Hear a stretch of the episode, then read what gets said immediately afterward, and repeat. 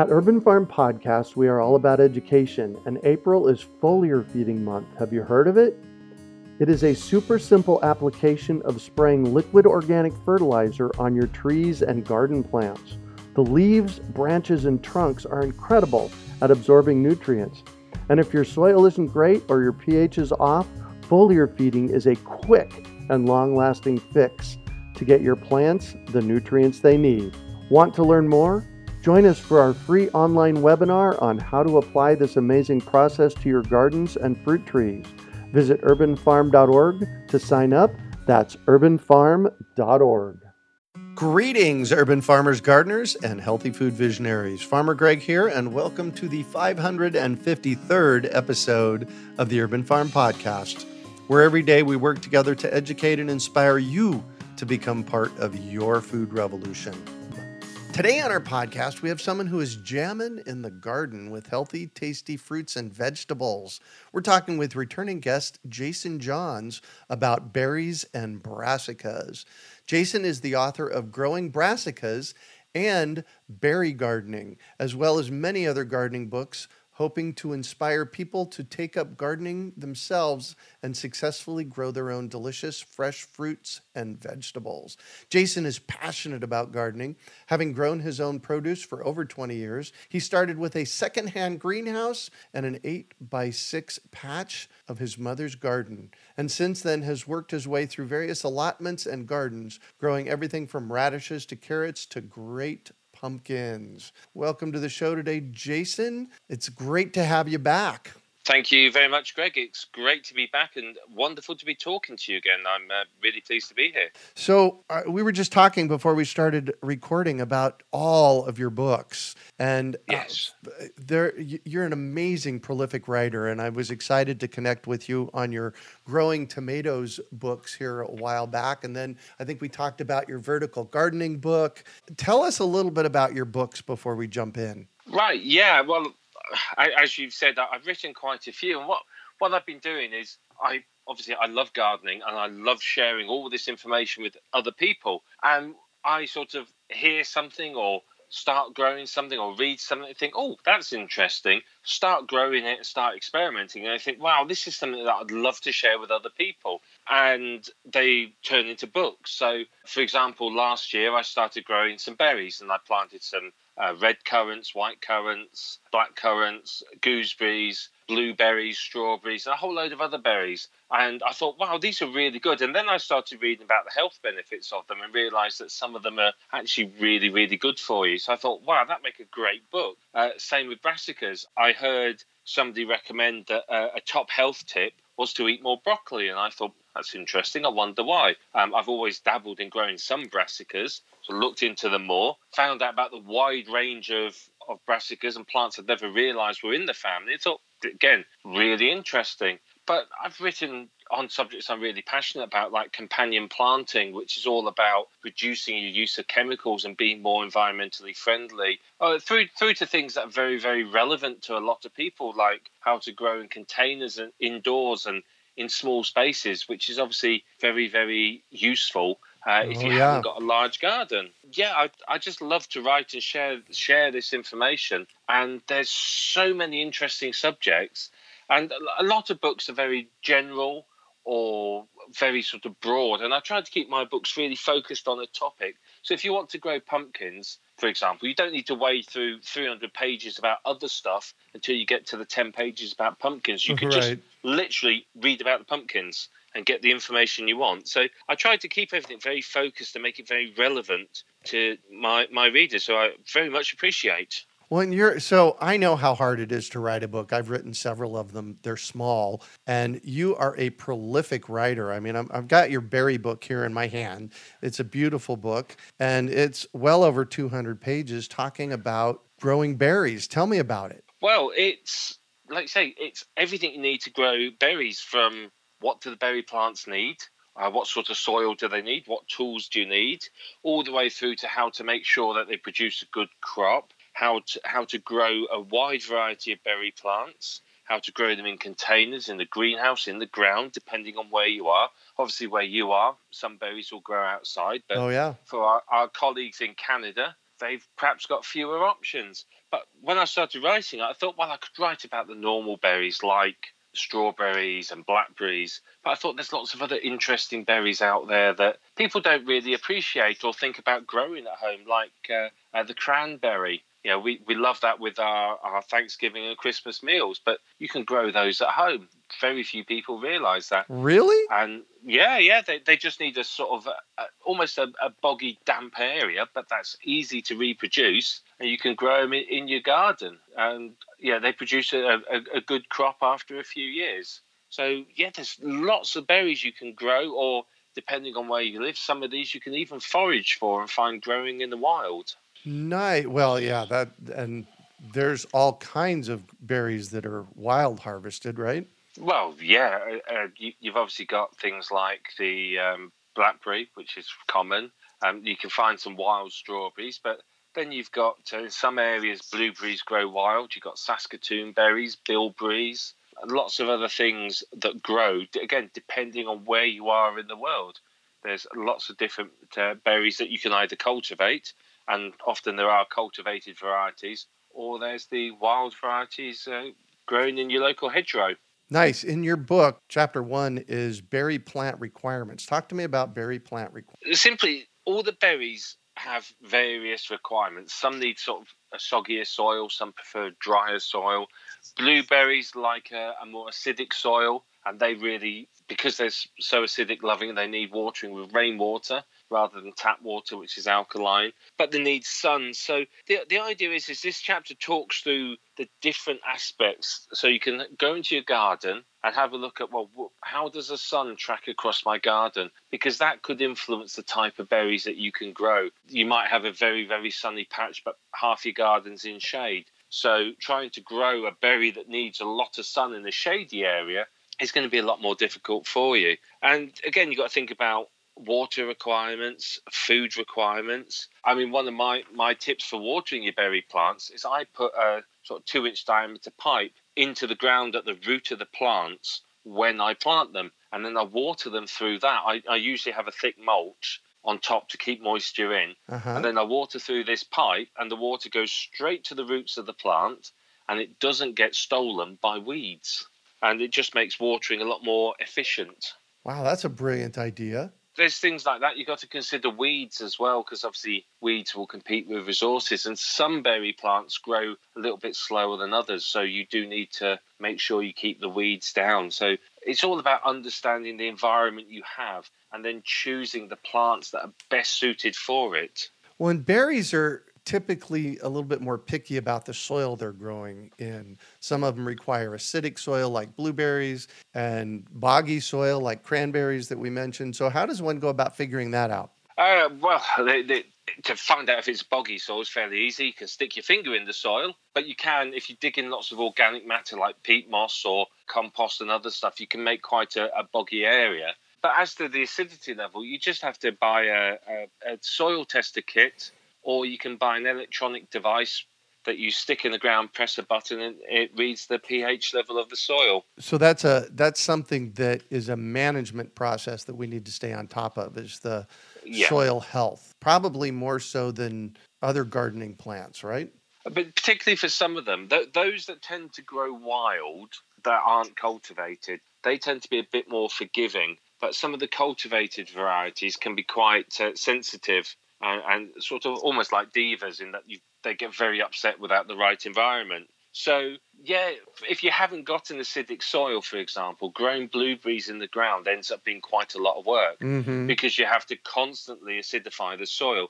I mean, that's relatively easy to do, but it is work. Whereas if you have plants with very specific soil requirements, either in raised beds or containers, then it's much easier for you to manage the soil and make sure it's right for the plants that you're trying to grow. And, you know, in this whole berry growing arena that you've done for the past years, what is one of the most interesting things you've found? One of the things I, I found that it, I do mention it in the book is it's the Chilean guava berry, which is a relative of the blueberry. Some they can be found in shops. I, think they're marketed as the Tassie berry, and they're quite rare and very expensive, but they were really popular in Queen Victoria's time here in England. And vast areas of the southeast of the country was turned over to growing these because she loved them. And of course, because the Queen was eating them, everyone else wanted them. And they, they're like blueberries in size and shape, but they're sort of more of a reddish colour and I, I think slightly sweeter a much more delicate flavour. So they're quite interesting to grow. And what are they called? The Chilean guava berry. Interesting. I've never seen that one before. I saw it in the seed catalogue and thought, I fancy trying that. So I, I they had them on special offer, so I ordered like 10 plants and uh, uh, didn't regret it. Nice. Do you talk at all about mulberries in your book? I do. I do talk about mulberries. I, I remember mulberries are quite rare. You, you see them over here in stately homes. You can find them there, or country houses. And I remember when I was a child, there was um, a wild patch at the back of the houses we lived in at the time and I've never seen one since. Wow. So when I started writing this book, I thought i have got to include those in there because I always remember the, the big long berries that were really sweet and really tasty. Oh, yeah. So I thought that's definitely worth adding into the book because it is something that's well worth growing if you have the space and time. When one of the things that I've noticed about mulberries, and I've tried strawberries and boysenberries and raspberries and blueberries here in the desert, the thing about mulberries is they grow wild. You plant them and they grow and they produce prolifically, unlike yeah. some of the other berries that you know that I've planted. In fact, my dwarf black mulberry and my Pakistani mulberry that I have growing in the yard will produce berries for two to three months. And quite honestly, they're one of the best berries I eat. I, I would absolutely agree with you. There, there are sort of dwarf varieties now. There used to be really, really big trees and they'd mm-hmm. grow, you know, 30 to 50 feet tall which obviously meant for a lot of us, there just quite simply isn't the space in the garden for them. But nowadays, with some of the smaller varieties, yeah, they're, they're ideally suited for the garden and really, really tasty berries. The only thing you've got to be careful with is, is the berries do stain. So um, they can very easily, uh, if you get them on your clothing or on, onto mm-hmm. uh, walkways or driveways or anything like that, they can stain it. But uh, I mean, for the the size of them, they're they're fantastic. If you haven't got a lot of space, then a dwarf or a, a weeping variety oh, yeah. would be absolutely absolutely perfect for, for a garden. The dwarf black mulberry that we have growing here in my yard is a dwarf berry, not a dwarf plant. And I've grown them out both as bushes and as trees in my yard. And they, they make a berry about the size of a dime that is to absolutely live for.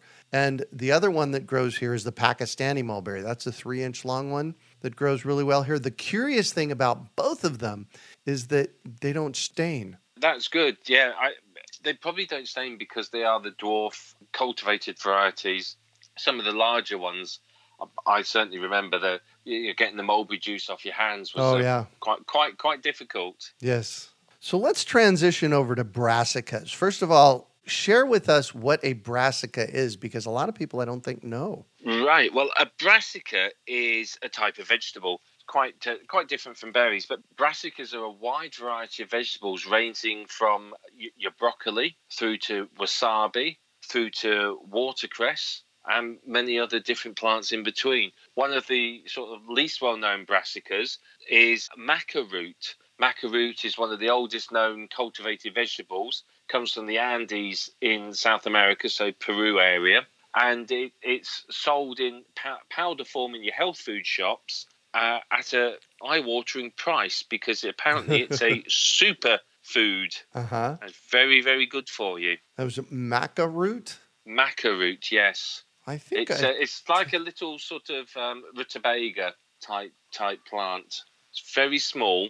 Oh yeah. Um, grows in really poor soil. Mm-hmm and it can be quite difficult to grow outside of its native environment, but it's very, very re- rewarding. And like I said, if you go and buy it in the, a health food shop, it'll uh, it'll cost you an arm and a leg. Yeah, I just uh, did a quick uh, search on the internet for maca root, and it looks kind of like a parsnip or a beet. And uh, yeah, the mostly what came up were maca root extracts, and yeah, like that. So that's interesting yeah, it's it's, it's, it's an interesting interesting one that's uh, worth a try. But as I said there's there's lots and lots of members of the family. There's obviously cauliflower, cabbage, kohlrabi, Brussels sprouts, broccoli, calabrese, and all those sorts of plants are, are members of the family as well. We just uh, harvested a kohlrabi yesterday out of the garden. It was uh, planted by a friend of mine who came and did some planting here, and I had no idea what it was. It was the strangest looking thing when I harvested it, and I said, "I think that's something we should ask about, Heidi." So I sent him a uh, a message, and that's what it came back of as kohlrabi. What do we do with it? Well, the, you can grate it onto a salad, or uh, my favourite use for it is I grate it into a coleslaw. Oh, and uh, eat it as part of that. It's got a slightly, I think it's got a slightly peppery taste, and really, I think adds adds to a coleslaw, makes it a bit more interesting. Nice. So, what can you tell us about growing brassicas? Well, I, I can tell you that most of them uh, they're quite easy to grow but they they can be a little bit temperamental. They are absolutely loved by a wide variety of pests. Um, oh yes, the, the cabbage moth butterfly. You will find if you do not net them, they will be covered with these caterpillars that will devour your crop. So you've got to be careful with that. You've got to be careful for clubroot. That can affect a lot of them. Um, so there, there's a few bits and pieces that can affect them, but that shouldn't let you put them off because as long as you cover the plants pretty much from the time they're seedlings, as soon as you plant them outside, cover them because pigeons and other birds will actually eat the leaves off them and they will strip them bare overnight. I planted out some years ago. Uh, it must have been about 40 or 50 brass, brassica seedlings one night and thought, that's brilliant. Came back the next day and they were just little st- sticks Yep. Because they they've been stripped. So I, I learned after that you, you cover them and keep them covered the entire time. One of the things that I've done uh, specifically with brassicas, and then on the other side, uh, uh, lettuces and greens in general, is I plant open pollinated seeds. And I have one large garden bed in the front yard of my house that I let them go to seed. And so every year I get kale and carrots and cabbage and lettuce and there's celery. We've magically found some celery growing wild in this front garden bed. So I, I found that the, the brassicas do a pretty good job of replanting themselves year after year if you give them a forest garden to plant in.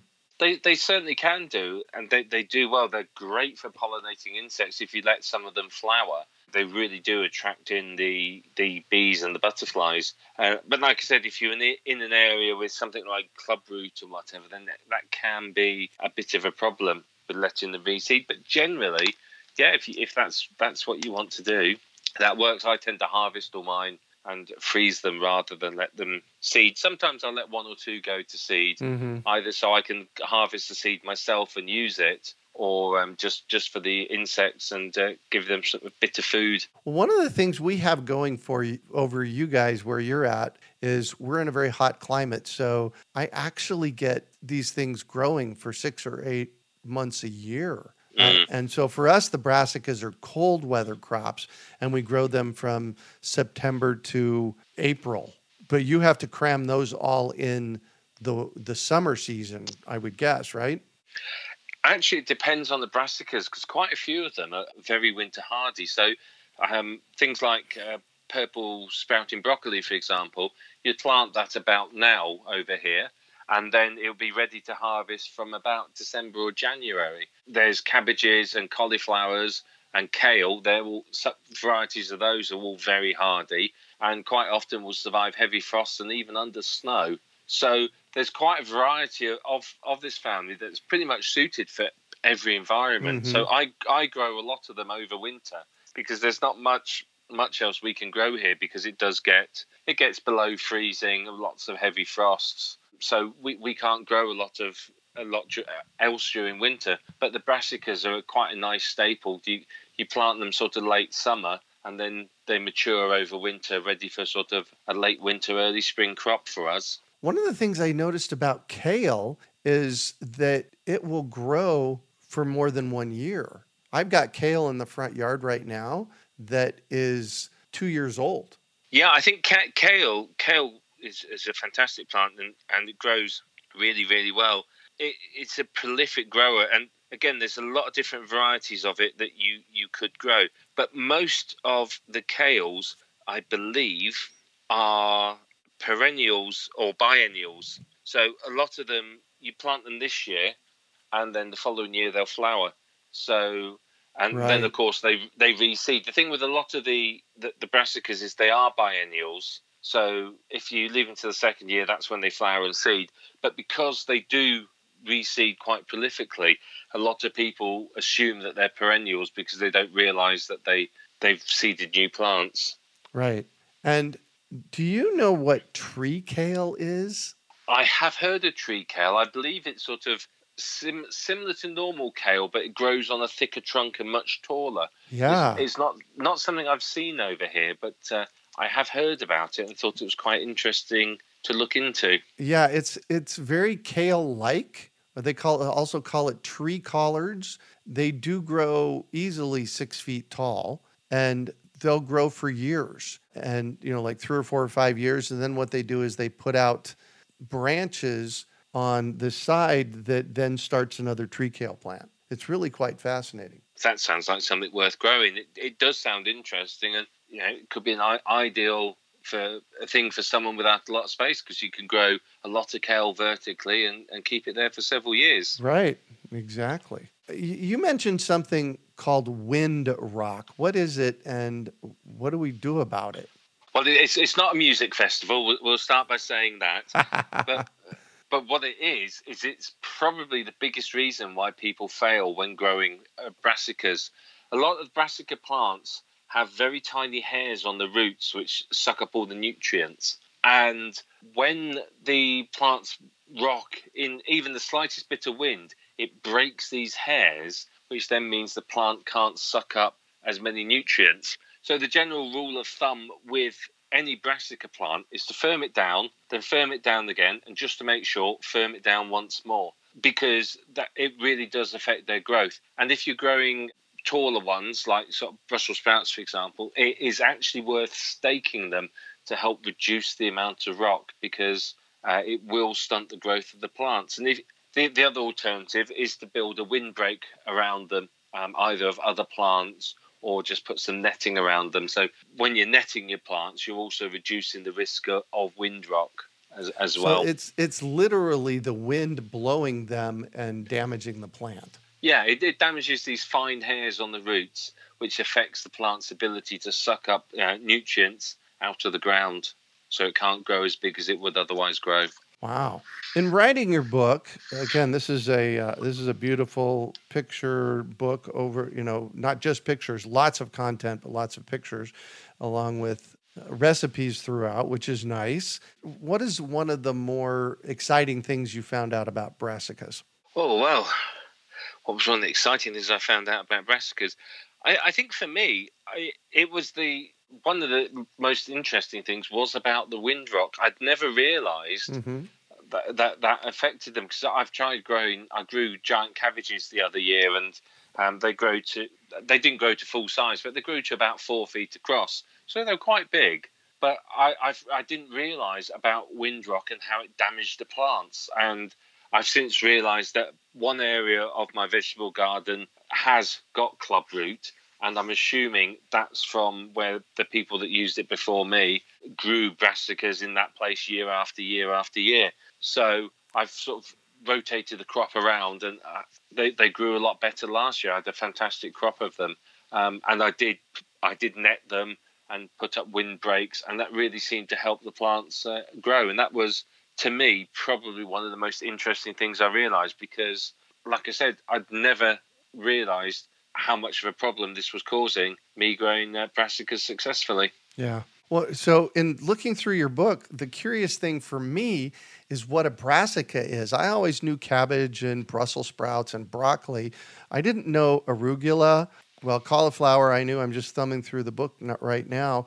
Radishes, yeah, collard yeah. greens, daikon radishes. There, there. This family, garden crests this family is a lot bigger than I expected it to be. There, there's an awful lot more plants in it than I thought. There's, you know, obviously we've talked about some of the, the more common and more popular cultivated varieties there, but there's thousands of other plants that we haven't talked about. Um, common weeds, for example, there's quite a few of those are members of the brassica family, and there's ornamental plants as well. Uh, you get ornamental kale and cabbages, which people plant to, purely to look at. But yeah, there's there's an awful lot of lot of members because obviously you've got the cruciferous veg like your broccoli and calabrese yep. and things like that. But then you've got all the other plants like you say radish, watercress, wasabi, horseradish, all things like that, which you wouldn't have thought of as uh, being in the family. And there's quite a few leaves as well, like tatsoi and watercress. mizuna, watercress. Yeah, they're, they're all members of the same family, and so actually suffer from some of some of the same diseases. Wow, interesting. So there's lots to be learned in growing brassicas, your guide to growing cruciferous vegetables from cabbage to kale and everything in between from Jason Johns. Plus, the first book we talked about was Berry Gardening, the complete guide to growing berries from boysenberries to gooseberries and more. These are amazing books. I guess in the US, the best place to find them is it's Amazon. Amazon. You can get all of my books on Amazon. You can get them in ebook format and paperback format. And if you buy the paperback, and you don't want to wait for delivery, you get the ebook as well for free, so you can start reading it immediately oh. while you're waiting for the book to wing its way to your home. Yeah, brilliant, brilliant, brilliant. And we do live in interesting times. That's some kind of old uh, Asian ad adage, I think. What are you doing in these interesting times to kind of get through being stuck at home and staying sane? Well, so far I've renovated part of the garden, turned it into a sort of Mediterranean seating area. So I've put tiles down, painted the walls, and created this nice area so we can sit outside, socially distant from people, and enjoy the sort of spring weather. I've um, planted up lots of one one things I like to eat when the weather warms is I like to eat salad, and we're not meant to go out very often, so salad doesn't keep in your fridge for very long. Oh yes. So I don't want don't want to go out every couple of days to get fresh salad. So I've um every week I'm planting a new pot of salad leaves, oh. and they're all cut and cut and come again crops. So I just yep. pull pull the outside leaves off, and I've got I'll have plenty of those throughout the summer. I've planted all my brassica seedlings. I've planted some sunflower seedlings. I've put some guttering up on the wall.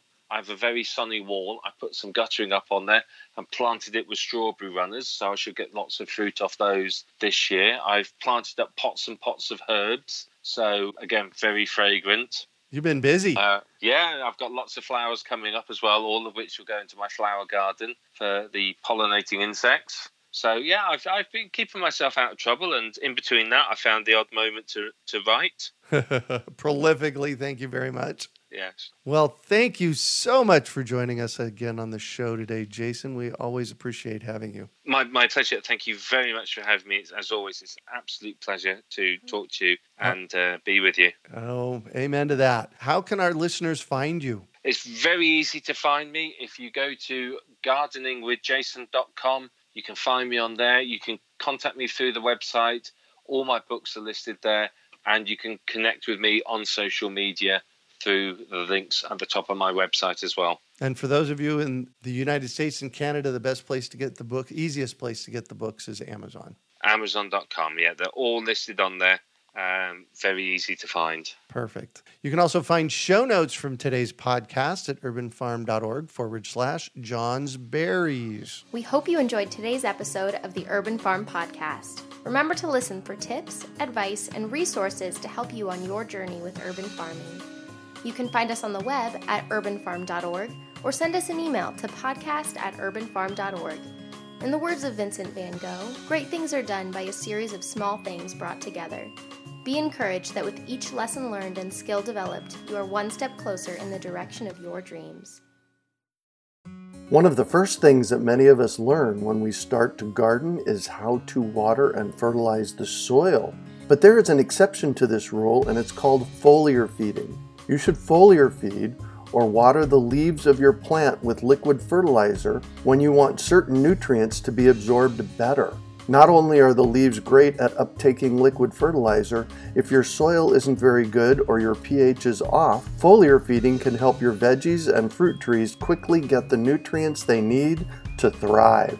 If you're ready to start foliar feeding for maximum growth, yields, and quality, head on over to urbanfarm.org forward slash feed the leaves to see our selection of foliar feeding products.